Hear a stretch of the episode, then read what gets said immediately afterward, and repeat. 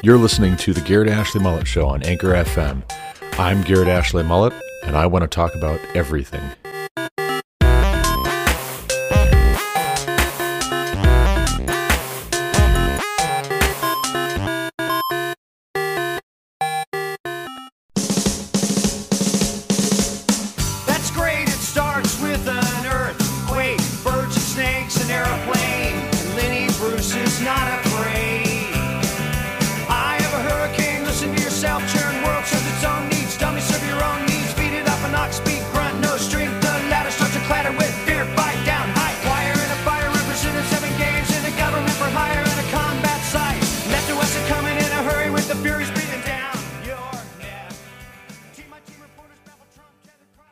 Welcome back to the Garrett Ashley Mullet Show. This is, of course, Garrett Ashley Mullet coming to you from Greeley, Colorado, with the show where we want to talk about everything. I certainly do. I want to talk about everything, and my name is Garrett Ashley Mullet. Today is Thursday, August 4th, 2022, and this is episode 445. And today we're going to talk about how to defend against the ongoing push for global communism. Some of you will think, man, it's about time. I've really been wondering, what are we going to do about the global communists? Others of you might be thinking, there's nothing that can be done about it. We can't help it. Just let it go. Just accept that this is what it is and trust the good Lord and wait until we get raptured out of here. But for my part, I don't believe that that is, uh, in the latter case, a correct way to respond. Also, too, for anybody who might be in a third category where they would say, What are you talking about? Global communism, that's not a thing. That is gone. The USSR collapsed and fell. We don't need to worry about it. Look, we've got China. They're communist. We're not communist.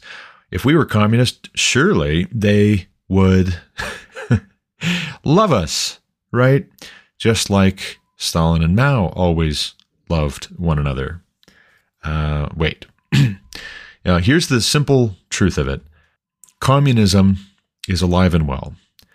Yes, the Chinese Communist Party is a example of communism on uh, a large scale in our day. Yes, the USSR collapsed, but the ideas of the USSR are still alive and well. Even just the situation in Ukraine, I think, proves that the USSR is alive and well, at least in the heart of Vladimir Putin. He thinks the worst thing that happened in the 20th century was that the USSR collapsed. And whatever you want to call his attempt to reclaim lands that were formerly part of the Soviet Union, whatever you want to call whatever that body of land, that uh, political organization will be, it's really no difference. Uh, the big idea is essentially communism. And yes, there are varying degrees of government control depending on how pragmatic and how realistic and how responsive a particular authoritarian regime feels like being, or how vulnerable they're feeling based on the repercussions of excessive central planning.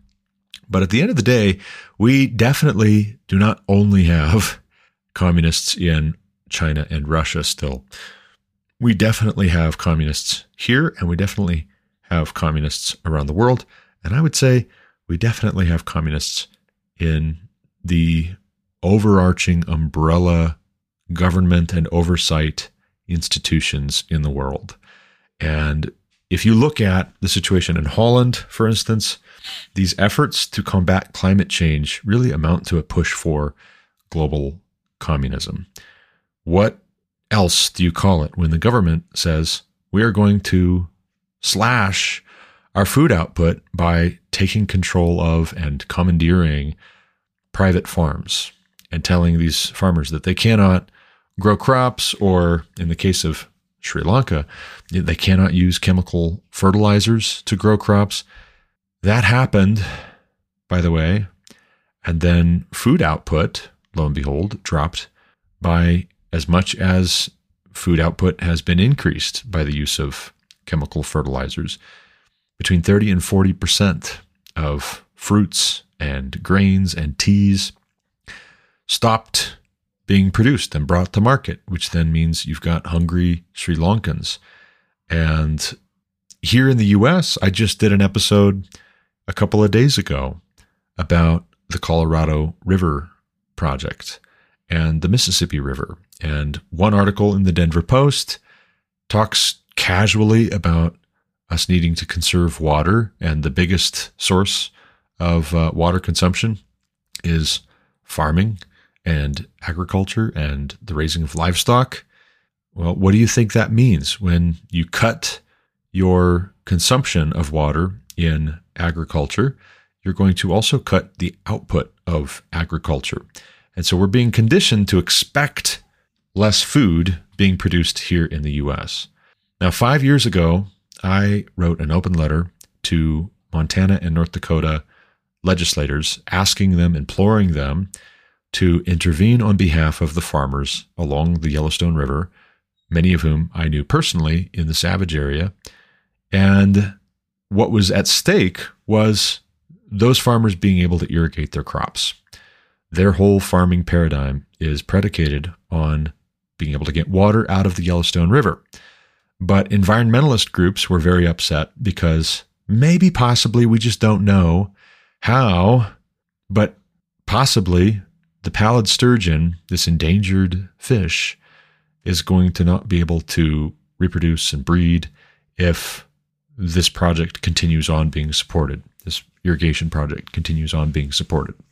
Never mind that the pallid sturgeon has been just fine and you've got little to no evidence to support your speculation. And we definitely know what will happen to the farmers in the region if you take away their supply of water.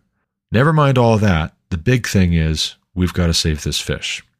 We don't care what it, we don't care what happens to the men, women, and children who live in this area who are depending on these things. In fact, we're going to portray them as a blight because they are jeopardizing this fish. How dare they jeopardize this fish? Well, it's a complete upending of God's created order from the beginning to say we are going to put the creation in a position of dominion over man. Man was commanded to be fruitful, multiply, fill the earth, and subdue it. And what the global communist push wants is just the opposite. Don't be fruitful. You, are not allowed to grow fruit. We didn't give you permission to grow fruit. You get one kid, like China. You get one kid.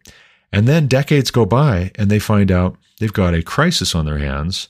But the communists here, they don't want to hear about how communism being tried in the USSR or China led not so much to equity and justice as to suffering. You're just going to make everybody miserable, and then we'll say that we're all equal.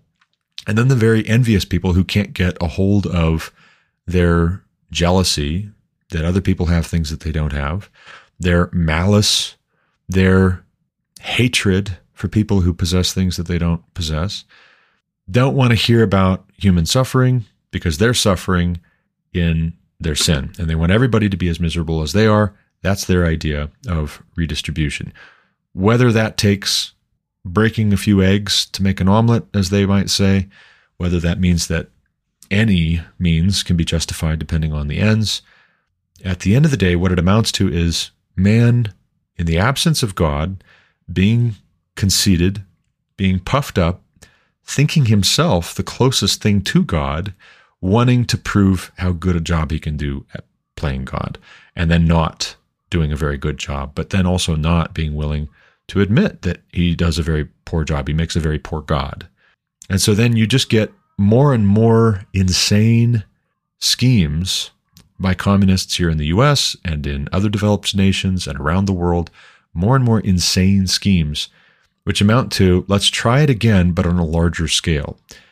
In the early 20th century, if you read Orlando Figes' A People's Tragedy, or if you read Mao, the Untold Story about Mao Zedong and the rise of Chinese communism. If you read those kinds of books, you'll see tens of millions of the people of those countries being starved to death. Not killed in wars, first and foremost, not rounded up and hauled off to gulags and concentration camps. Yes, that stuff happened, but tens of millions of people being starved to death because the central planners wanted to play God and they were content at best for a whole lot of their own people to die.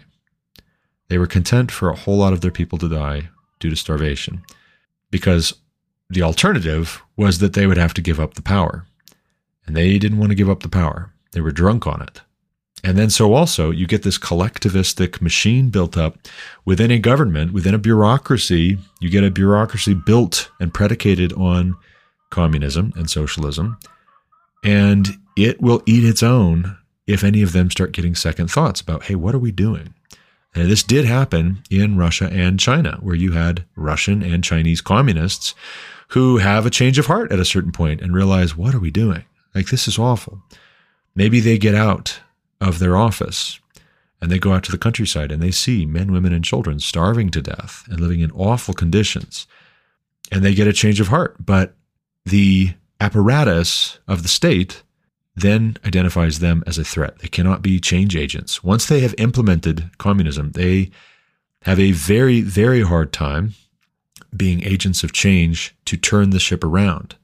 And very often, what happens is they get executed, their families get executed, they get carted off to a work camp or a concentration camp, or they get shot in the basement of the uh, KGB offices or the KGB's headquarters or prison or what have you. They just disappear in the night and then nobody ever hears from them again. And then they're removed by uh, means of old timey Photoshop from photos with the fearless leader. And then they're erased from the history books, except in countries like ours, in the U- United States of America. We still have some record. If something got out, we still have it. And we're not doing the same thing, or we weren't to the extent that Russia and China were. But then, so also beware of relying overmuch on journalistic sources to tell you what is actually going on. You know, it's like when you have, in my line of work, all these alarms and all this logic built up because you've got sensors out there and you think to yourself, oh, okay, we've got sensors and switches and devices that are all feeding into this logic controller. And as long as I see that these things are on and they're powered up and they seem to be reading right, we should be good, right? Well, not necessarily. You've got to test these things, and you also need somebody reliable looking at what's going on in the program, looking under the hood, looking at the display. Are these things enabled? And also, does the logic work? And if the logic doesn't work, or if it's been intentionally sabotaged, it really doesn't matter how good your instruments are. They are not going to alert the condition, which then activates a shutdown and sends you the warning hey, this process is out of control. So, also with our journalistic systems in the US in particular, or in your local area, like in my case, I'm reading articles from the Denver Post about water management, and I am great. I, I am gravely alarmed myself. I am greatly disturbed to see the casual way a reference is made to 40 million Americans in these seven states may run out of food and water and electricity. But then let's change the subject back to social justice and Native American representation in water management decisions. Let's change the subject to climate science and climate change. And let's make this a global problem where it's convenient. And then let's talk with the people who are primarily bureaucratically responsible for making the changes and hear them throw up their hands and say, ah, you know, man just wasn't meant to engineer nature. Again, this is a role reversal. We have inverted what God told us to do. Instead of us exercising dominion over creation, we have global communists who want creation to be prioritized over man. They are not trying to save the planet for us and our posterity. They are trying to save the planet from us and our posterity. And they are, if they are communists, they are very, very much capable of making the same kinds of decisions, the same kinds of calculations, the same kinds of concessions that communists in Russia and China did, particularly if they more or less openly uh, defend those characters and their program and what they were about, what they were doing.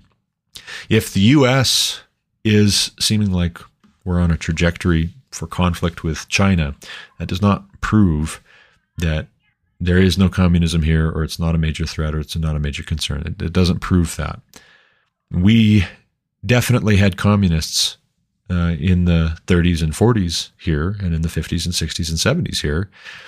And even though officially the US was at war with communists, let's say in Vietnam, also we were fighting with one hand tied behind our back. We were fighting half heartedly and not with true resolve. We shouldn't have been fighting at all if we weren't going to fight to win. But if you actually want to win, you need to sell it to the American people. And why was it that our government wasn't selling it to the American people? Because either A, our government really didn't want to win.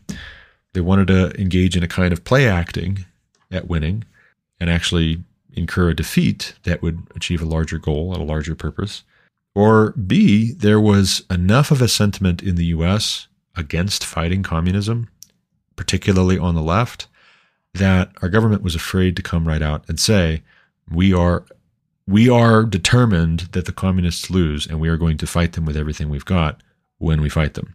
And when we aren't going to win, we're not going to fight them because we got to conserve ammo and maintain economic strength.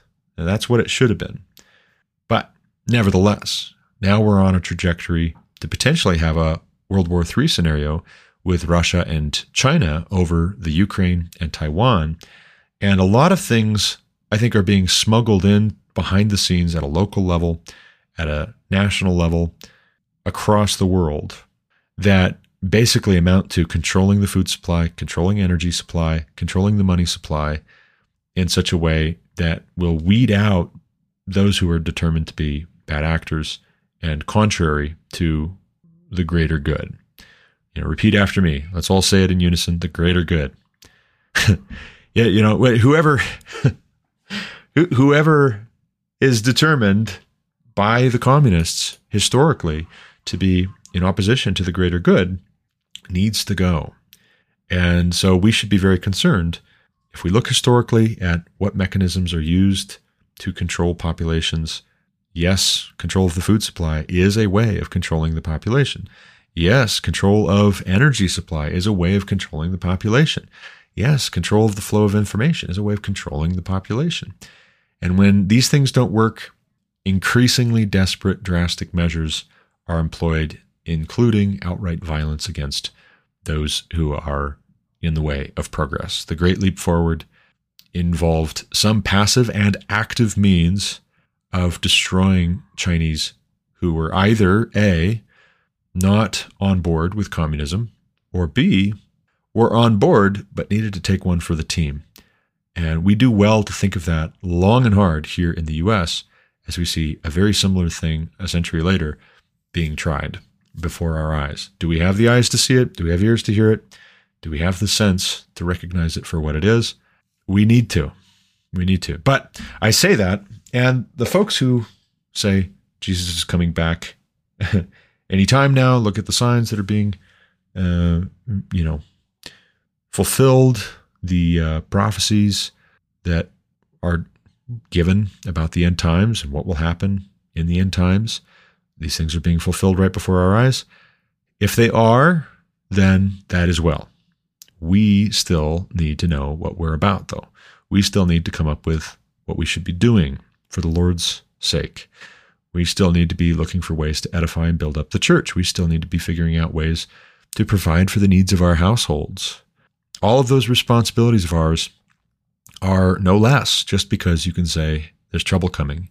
In fact, I would say those responsibilities that we have, those calls to action that we have in the scriptures, need to be informed by a recognition of the times that we live in. Whether Christ is coming back next week or next year, in seven years, what have you.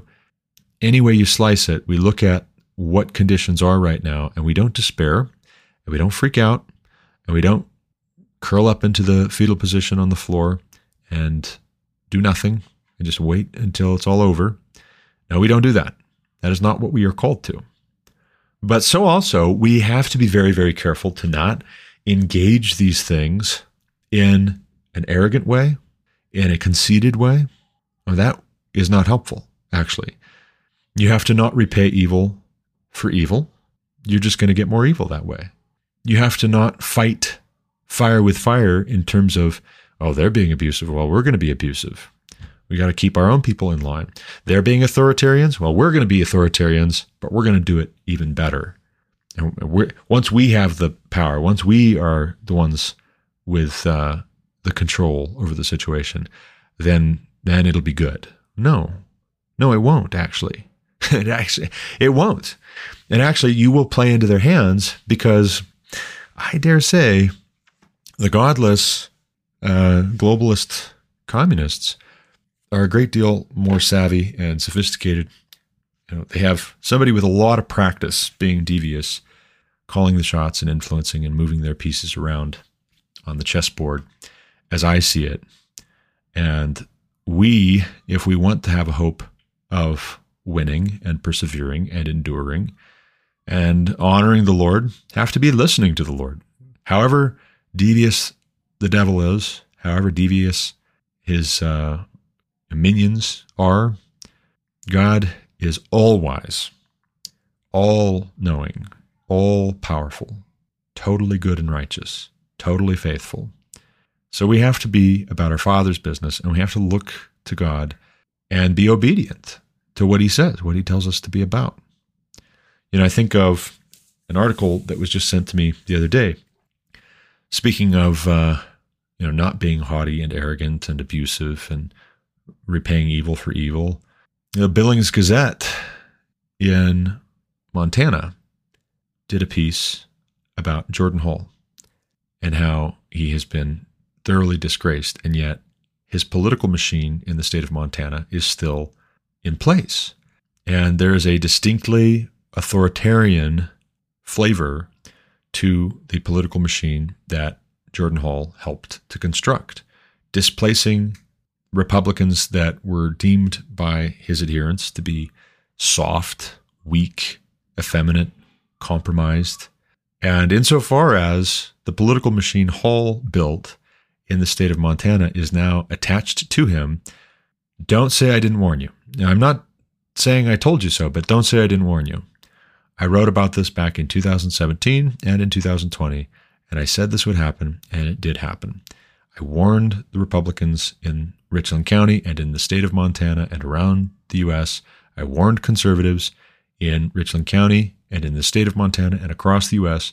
do not connect yourself with him. He will not make you more effective. He will bring disgrace and dishonor to the causes that you are trying to champion. He will not champion them in the in the end. He will bring disgrace to you and to your house and to these causes. And that is exactly what has happened. And I am only glad in reading this that the author of the piece at the Billings Gazette was able to say a lot of Montanan Republicans and conservatives and Christians recognized Hall for what he was for a long time and didn't buy into this. And they tried to sound the alarm and they were ignored because that little caveat there, that little footnote is probably the only thing standing between Republicans in the state of Montana and being completely thrown out in favor of Democrats again, even when the Democrats are doing such an abysmal job.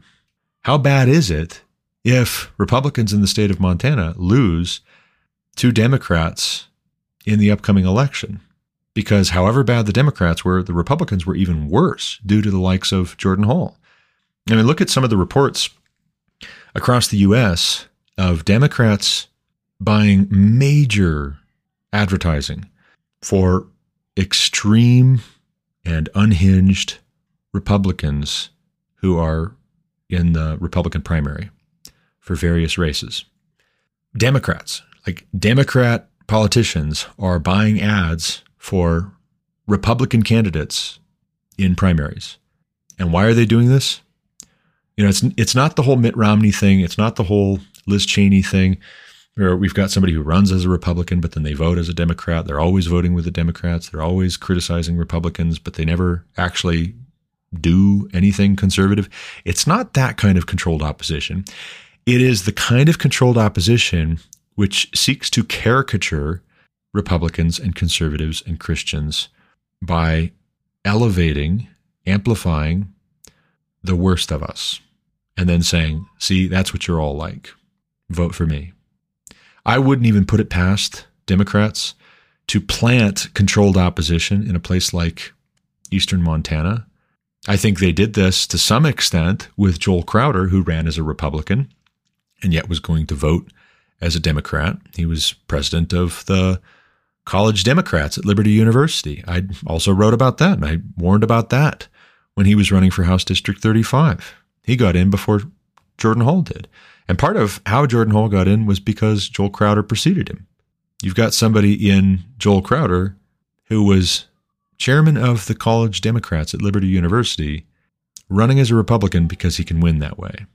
And that's useful if he votes with the Democrats, but he ran as a Republican. That's useful to Democrats. So also it's very useful to Democrats if you can have somebody pretend that they are the rootinest, tootinest Republican or conservative in the district, and they get in there and they completely disgrace themselves and they disgrace their causes by being ridiculous, by being arrogant and abusive. One wonders, actually, I wonder for my part. And even if it wasn't something that was planted in the minds of Democrats or something that Democrats actively did, I do believe it is a scheme of the devil, and the devil is smart enough to come up with that. If I'm smart enough to think that that could have happened, the, the devil is definitely smart enough to have tried it. But then that is to say as well, we don't want to fall victim to the devil's schemes in any arena, in any sphere, in our homes, in our churches, in our communities, in our places of business, in our country. We do not want to fall victim to the schemes of the devil. And so then what do we do? Right? What do we do? What do we do if they are intentionally trying to constrict the food supply because the global communists want to starve to death men, women, and children, us particularly, if we refuse to be brought to heel to communism, to give up on God, to give up on our religion, to buy in totally to whatever their five year plan holds for us. What are we supposed to do if they are going to try and arbitrarily, artificially reduce access to energy, whether we're talking fuel for our vehicles or electricity for our homes, natural gas for our homes?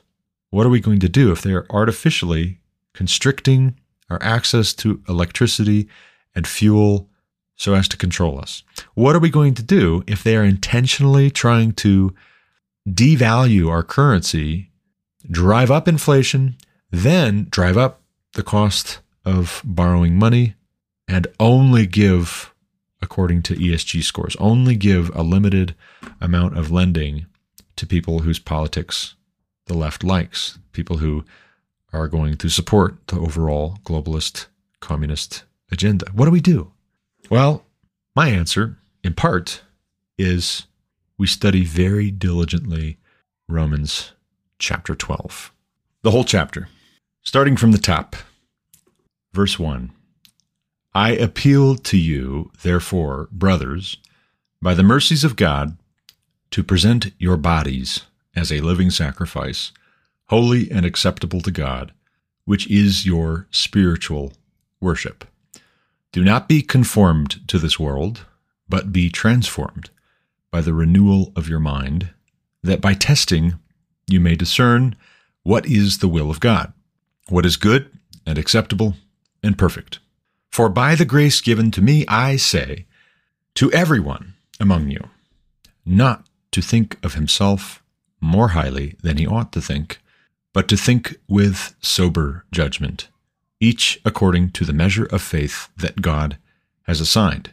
For as in one body we have many members, and the members do not all have the same function, so we, though many, are one body in Christ, and individually members one of another, having gifts that differ according to the grace given to us. Let us use them. If prophecy, in proportion to our faith. If service, in our serving. The one who teaches, in his teaching. The one who exhorts, in his exhortation the one who contributes in generosity, the one who leads with zeal, the one who does acts of mercy with cheerfulness. Let love be genuine. Abhor what is evil. Hold fast to what is good. Love one another with brotherly affection. Outdo one another in showing honor. Do not be slothful in zeal, be fervent in spirit. Serve the Lord. Rejoice in hope. Be patient in tribulation. Be constant in prayer. Contribute to the needs of the saints and seek to show hospitality. Bless those who persecute you. Bless and do not curse them. Rejoice with those who rejoice. Weep with those who weep. Live in harmony with one another.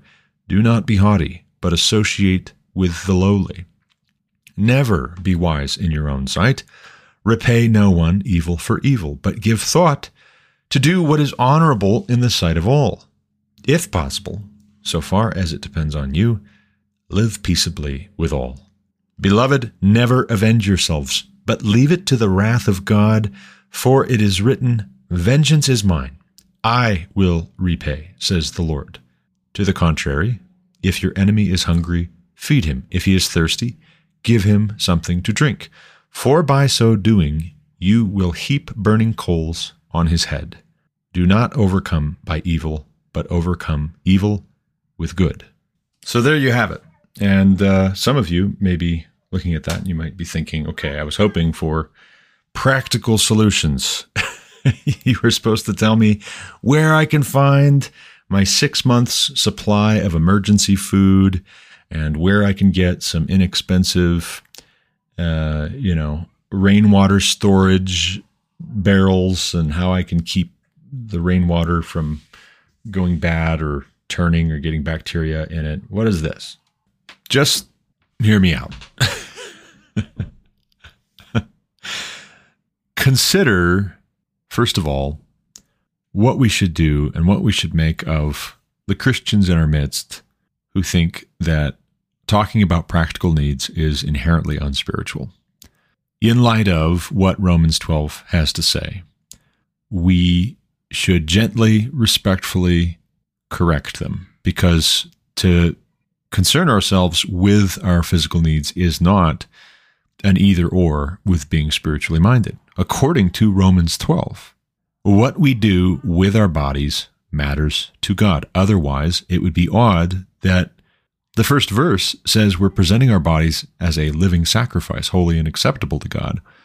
Paul doesn't say that's instead of or off to the side of your spiritual worship. He says that is your spiritual worship to present your bodies as a living sacrifice. That's point number one. Point number two following the crowd stands here in direct contrast to transformative renewal of our minds. So, our minds are very important. Those Christians who have this notion that we should be anti intellectual, because to cultivate the intellect is somehow a distraction from being spiritual, being spiritually minded, need to also be gently, respectfully corrected, because that is not correct. We must be transformed by the renewal of our minds, that by testing we may discern the will of God, what is good and acceptable and perfect. Discernment is a gift from God, and we need it very much. You don't need to just find somebody who has discernment and then let them do your thinking for you. You need to cultivate discernment by the renewal of your mind. As your mind is renewed and transformed, you will be able to test and discern what the will of God is and what is good and what is acceptable and what is perfect. If you're following the crowd, you are not doing this. Conform to this world. What do you think that means? It means you are just going with the flow. And we're told to not do that. There are other things that provide a check against potentially claiming this as an excuse for being disgraceful, rambunctious, disreputable. And we'll get into those because it's all here, folks. it's all here in Romans 12. But the big idea in this first couple of verses is that we must cultivate discernment in our own minds. We need discernment. We need to know what is good and acceptable and perfect according to God.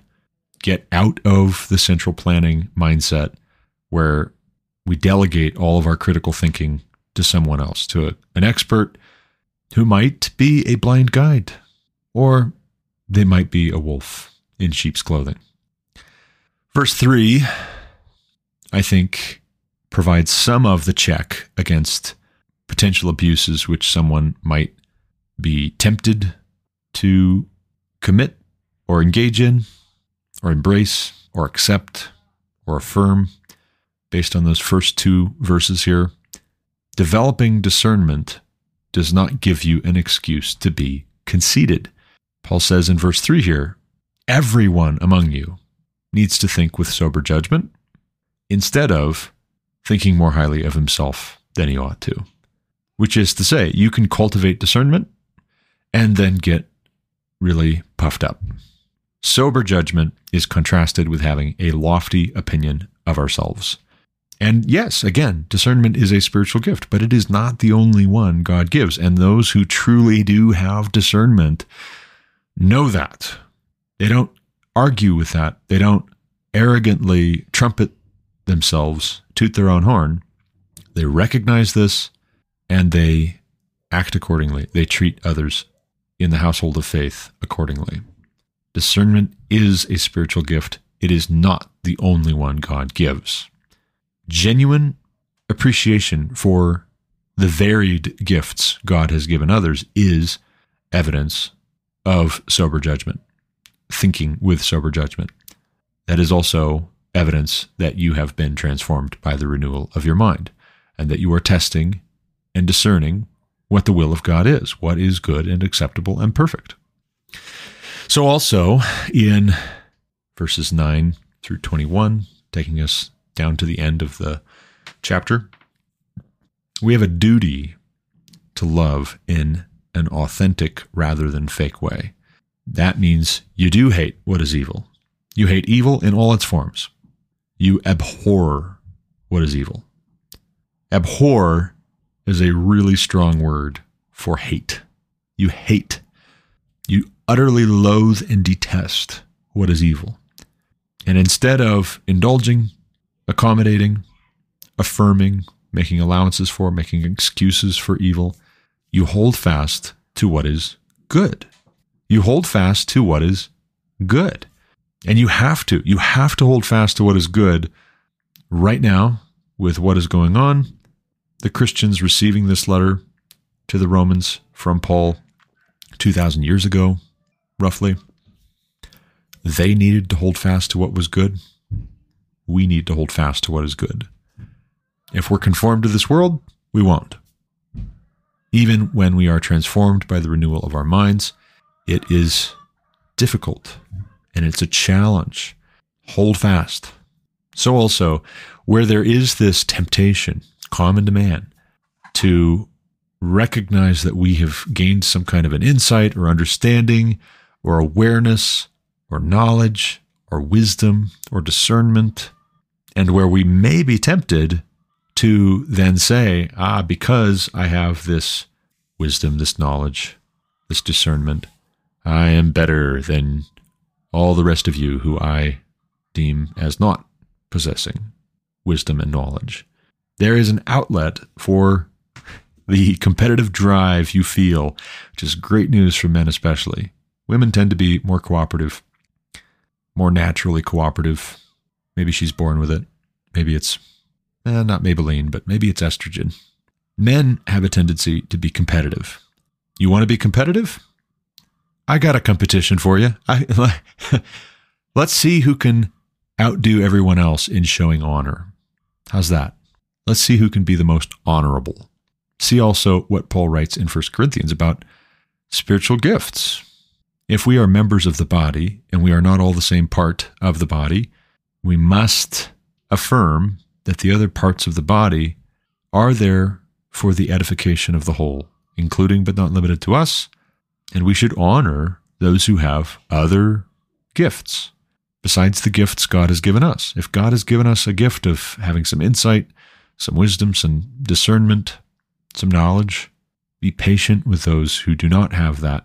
Don't treat them abusively. Don't treat them with contempt. You do not have permission to be competitive in that way.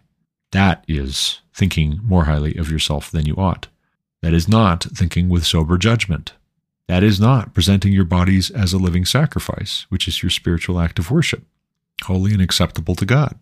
So, also, we are told here that fervency instead of laziness should mark our service to God. So, again, those who over spiritualize things and call carnal or fleshly or earthly any attention paid to the needs of the body, the physical body, need to be gently, respectfully corrected.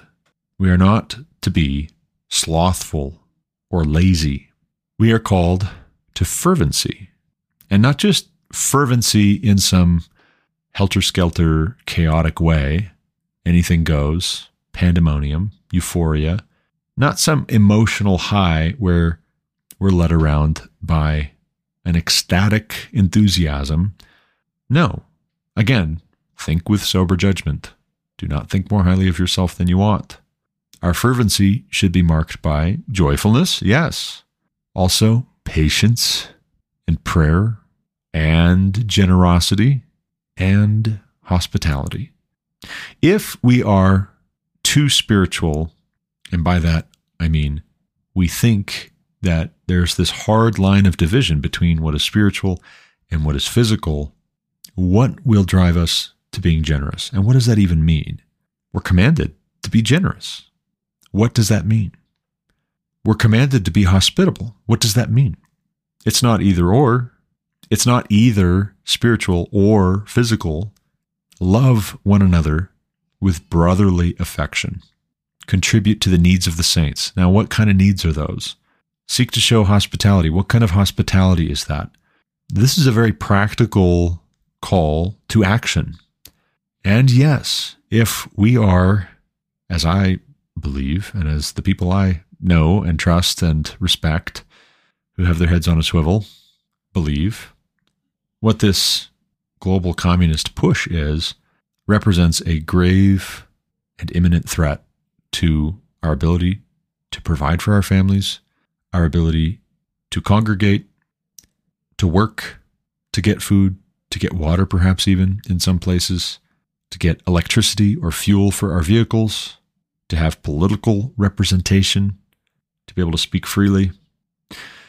If that is the case, your spiritual act of worship, presenting your bodies as a living sacrifice, holy and acceptable to God, finds its expression in part by contributing to the needs of the saints. And that is practical needs of the saints so that they also can present their bodies as a living sacrifice, which is their spiritual worship. Your hospitality to them may, in some cases, be that they become homeless and they need a place to land. Your hospitality, at a minimum, will mean in a gathering of the church, in an assembly of believers, in Jesus' name. Be hospitable. Don't be rude. Don't be standoffish. Welcome. And they need to feel that welcome. You want to worship God? That's part of it on a very practical level. So, also, our fervency is marked by a peaceability, even with our persecutors. And if with our persecutors, how much more so with our fellow Christians? Communists historically have violently persecuted Christians. They're content to starve us to death until they can bring us into subjection, where we become a threat to their narrative as we hold to a competing worldview, where their use of material goods, withholding of material goods, very often uses basic needs like food, water, shelter, energy as a lever of power to get compliance. What do we read here? If your enemy is hungry, feed him. If he is thirsty, give him something to drink. You can't get any more diametrically opposed to the plan of communism than that. But by so doing something like that, you will set yourselves apart and you will overcome evil with good. That's what you should be thinking of when you think fervency. You have a fervent service to God, not lazy, which looks at practical needs, even practical needs of your enemies. For by so doing, you will heap burning coals on his head. I've heard some say, This is not as violent as it looks, and I don't like that. I like it sounding rather violent. I'm imagining just dumping a whole brazier of burning coals on your enemy's head. Maybe that's wicked of me. It probably is wicked of me. That's how it comes across. I have heard it also explained that this could mean like when your neighbor's fire goes out and you bring a little bit of your fire to rekindle his. I don't know if that's the case. The guy who taught that to me told me that I didn't verify. I didn't fact check him, that pastor, Butch Hart. But also, he had been a pastor for a long time in Quaker churches. So there was a part of me that was like, hmm, the Quaker thing, this could just be a pacifistic workaround for what otherwise seems like uh, rather violent uh, evidence against your overall pacifism. I don't know. I don't know. Any way you slice it, this is saying that feeding and giving drink to your enemy is how you overcome your enemy. Some people, as a small detour here, think that Sun Tzu's Art of War is a book about how to win wars, fight and win, how to start fights and win them because you're very clever with your tactics and strategy. Actually, the height of strategy is to win battles without fighting, according to Sun Tzu. So, yes, sometimes a fight can't be avoided. Like, for instance, in verse 18 here, it says, If possible, so far as it depends on you, live peaceably with all. It's not always possible to avoid a fight, particularly when you're dealing with global communists. Can I just say that? they want to fight. It is not always possible to live peaceably with them. They hate you. They hate what you stand for. They hate what you represent. More to the point, they hate who you represent because they hate God, because they are of their father, the devil. Communism is a demonic, satanic worldview. Karl Marx, by the way, was fascinated by Satan. Go look it up. Don't take my word for it. I'm not going to make an even bigger detour. I give you one for Sun Tzu. I got to space them out, go look it up. Karl Marx was fascinated by Satan. Also, Saul Alinsky dedicated his rules for radicals about leftist activism, political activism, community organizing uh, handbook. He literally dedicated it to Lucifer, the first radical, as he calls him. It is not always possible to live peaceably with all, particularly characters like Karl Marx and Saul Alinsky, and Mao Zedong and Joseph Stalin. Those men cannot be reasoned with, and they cannot be made peace with. They will only accept total domination of everyone because their ambition is of a piece with what got Lucifer kicked out of heaven, along with a third of the angels. But notice here, happiness is not found in repaying evil for evil. Let love be genuine. Yes, hate what is evil. Utterly loathe and detest what is evil. That is important. That is actually not an aside from letting love be genuine. That is actually central to love being genuine.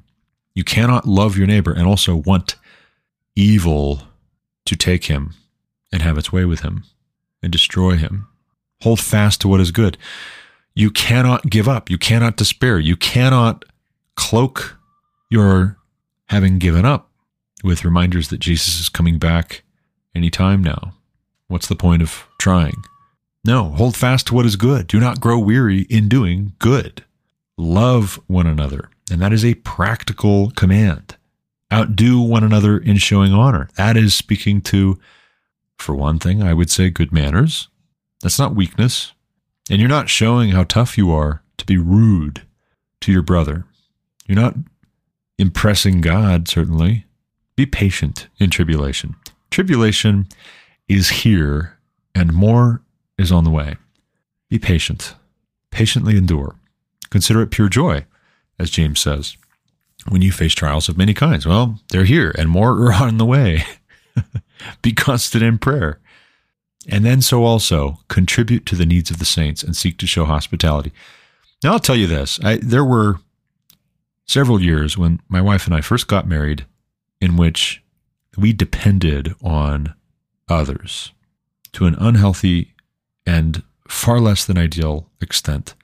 And some who were very well off in my family, rather than lifting a finger to relieve our burdens in the midst of a recession, piled on. And quite frankly, they did not associate with the lowly, as we're commanded to here. Haughtiness here is contrasted with associating with the lowly. That is to say, if you refuse to associate with the lowly, odds are high that you are haughty. And this is not haughty spelled H O T T I E, by the way.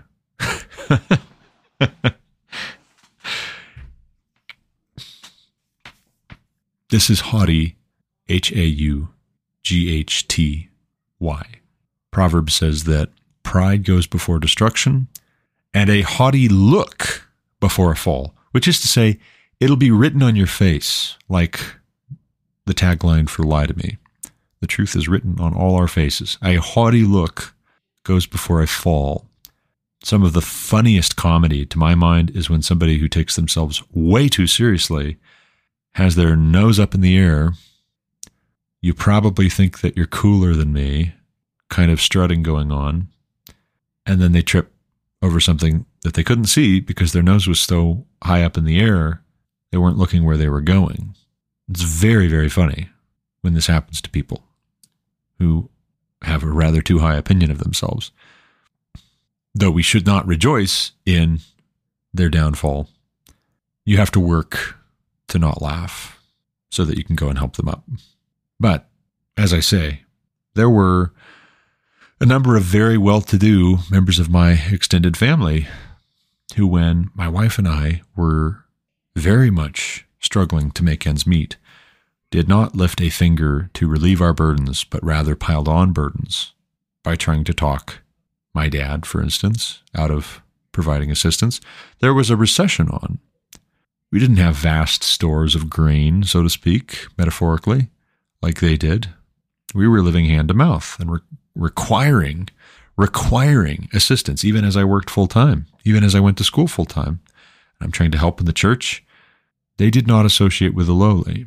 But I'll tell you this if you've ever been in a situation like my wife and I were in our first five years of marriage, and then by God's grace, that season passes and you have all that you need or even an abundance, and then you have an opportunity to help others.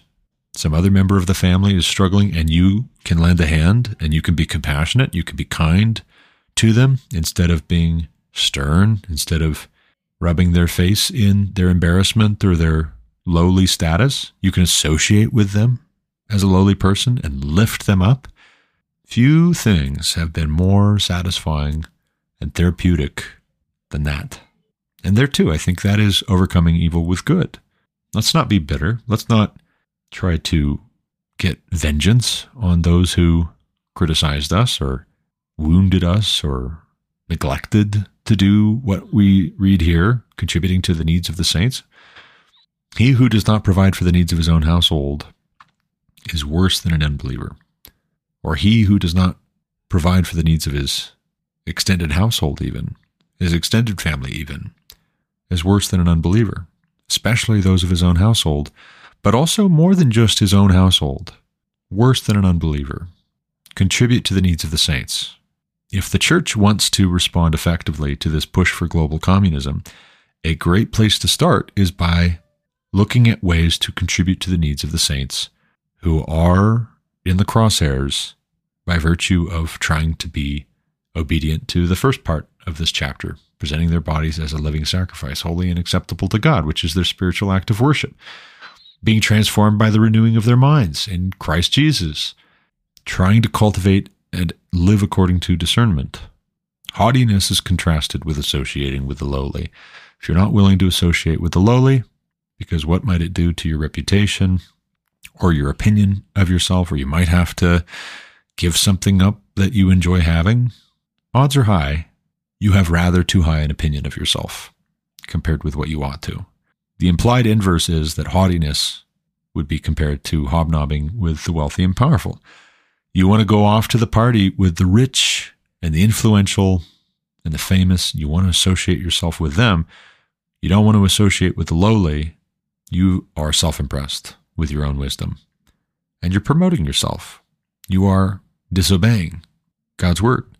Do nothing from selfish ambition and vain conceit, but in humility consider one another as more significant than yourself. Do not look only to your own needs, but also look to the needs of others.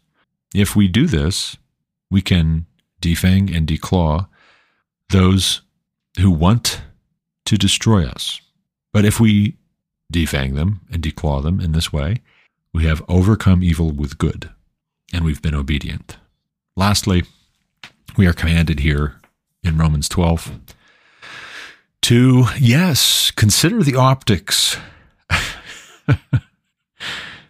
I have a rather cynical view sometimes of what this can mean, in part because I have seen it so often take the form of what we were just talking about people not wanting to associate with lowly. And that's how they're thinking of optics. They don't want the negative association. They don't want to hang out with poor losers, simple folk, uggos. You know, the speaking of the difference between haughty and haughty, not H O T T I E, ladies and gentlemen, H A U G H T Y, although the two can overlap. A hottie can be haughty. Have you noticed some beautiful women, for instance, don't seem to keep friends around who are not also beautiful. What's up with that? Are they worried? Right? Are they feeling insecure that if they were hanging out with a girl who's not as fashionably dressed, not as beautiful, not as wealthy, not as popular, it would drag them down, it would bring them down? Well, that's the kind of optics that we're not called to be preoccupied with. That is actually the kind of optics that would be conformity to the world. But if you allow your mind to be transformed and renewed according to God's will, what is good and acceptable and perfect according to God, well, then, on the question of having optics and a concern for optics, you don't worry, first and foremost, about popularity per se. Instead, your attention is on whether you're being honorable. That's a word we just don't use often enough. We just we don't, we don't use language like honor and dignity enough. I think this is the other side of the coin to how you know one of the indictments of a people which is under judgment is that they do not know how to blush. You can't know how to blush. You can't have a sense of shame if you have no sense of honor. Or if you do have a sense of honor, what informs it? In part, we have to look to what God says is good, acceptable, and perfect. Interesting to note that good is not necessarily the same thing as perfect. Acceptable is not necessarily the same thing as good or perfect. Perfect is not necessarily what you are always going to get. And when you don't get perfect necessarily, you are distinguishing between what is good and what is best, or between what is good and what is better, recognizing that it is not all or nothing. So also you have to reckon with the problem of fallible creatures. Sometimes those fallible creatures are of their father, the devil. Sometimes they are part of a larger program. And when they tell you what they are doing, you should listen. You may not necessarily know what to make when they are behaving oddly and they don't say anything about it. But when they happen to be telling you what they are doing, and also they tell you what they're very much against, what they hate, what they despise, what they dislike, what they are campaigning against, what they're willing to do in pursuit of their objectives, and when they are not of God and their program and their plans are not of God, it can get complicated in a hurry. So, one question we should ask ourselves here, going back to how this relates to uh, combating a move to global communism and all sorts of persecution, which are possible if indeed our food supply, our energy supply, the money supply is being manipulated here to that end.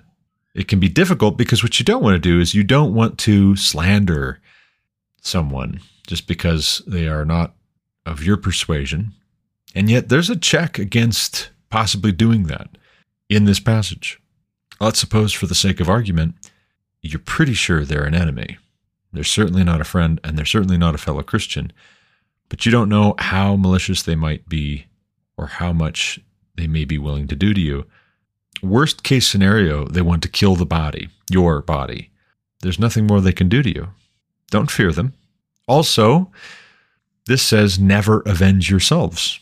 If you're not even supposed to avenge yourself when they have actually already done wrong to you, done evil to you, and it is objectively evil what they've done to you, if this says never avenge yourselves retroactively, then does that not speak to what you are allowed to do on the front end, at least in some regard?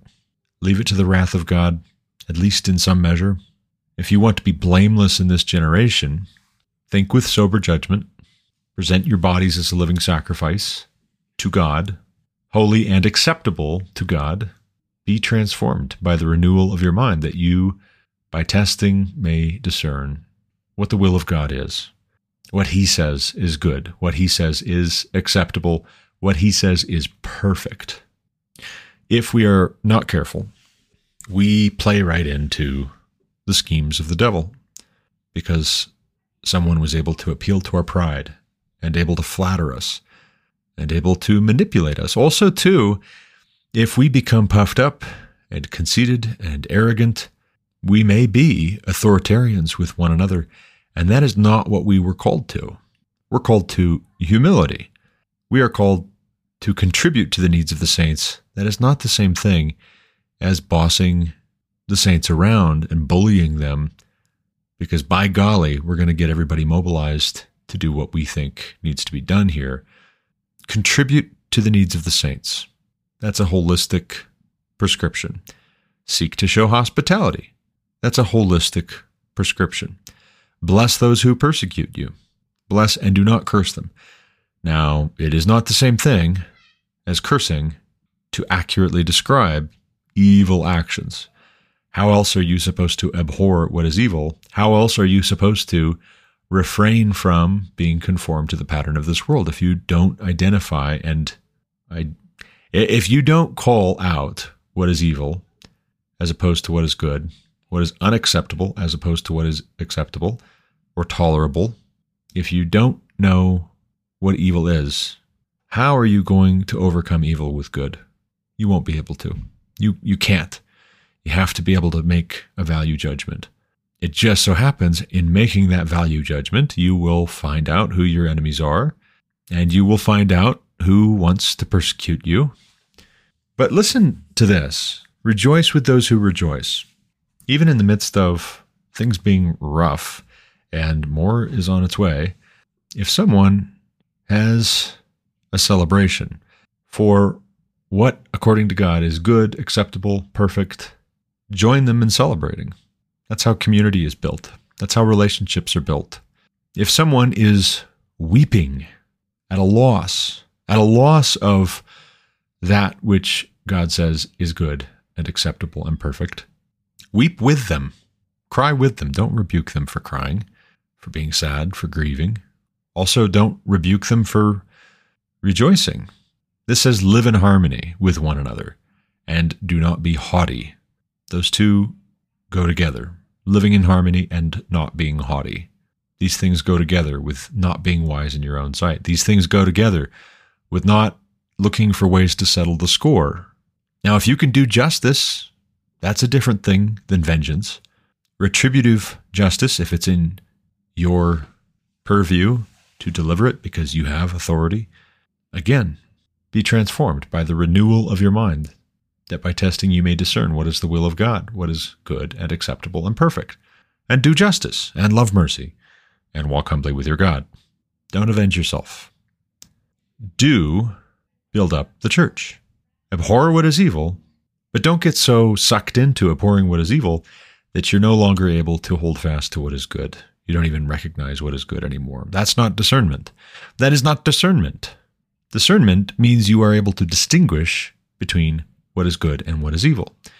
If everything is evil just because some things are objectively, undeniably evil, you are not being discerning. You have not been transformed by the renewal of your mind so much as you need to be. And you won't be able to contribute to the needs of the saints, nor will you be hospitable, nor will you be patient in tribulation. Do not overcome by evil, overcome evil with good. Look to God to tell you what that means and what that looks like in your particular circumstance. But what you need to not do is tune into my podcast, for instance, for example, or anyone else's, and then expect me to be your discernment. Now, I want to be a good example. I want to be contributing to the needs of the saints hereby. I want to be hospitable. Welcome to my podcast. By the way, if I didn't say it already, but you need to, by the mercy of God, present your body as a living sacrifice. That's your spiritual worship. You shouldn't just vicariously worship through me any more than you should let me be your discernment. Now, if I can contribute to the needs of the saints by being discerning, by being wise, not wise in my own eyes, but contributing whatever wisdom the good Lord has given me as I have prayed and asked for it, studied and applied myself to get knowledge and understanding, good, that's well. Let it serve not just as a stand in for you doing that, but as an example by God's grace. We do that, and regardless whether the commies take over the whole planet and starve us all to death, fear God, we will come through on the other side, dressed in white, and that is well. That should be well with our souls. That's all the time I've got for this episode. I got to run. Plenty more to say.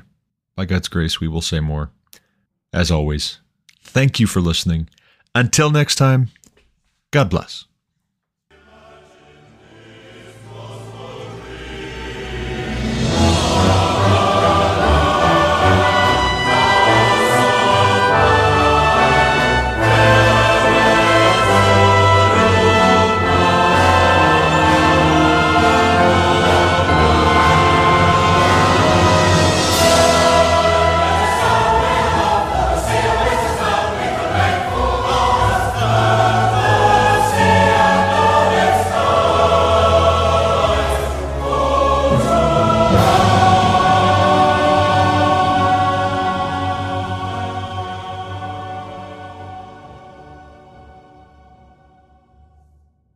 Been listening to the Garrett Ashley Mullet Show on Anchor FM.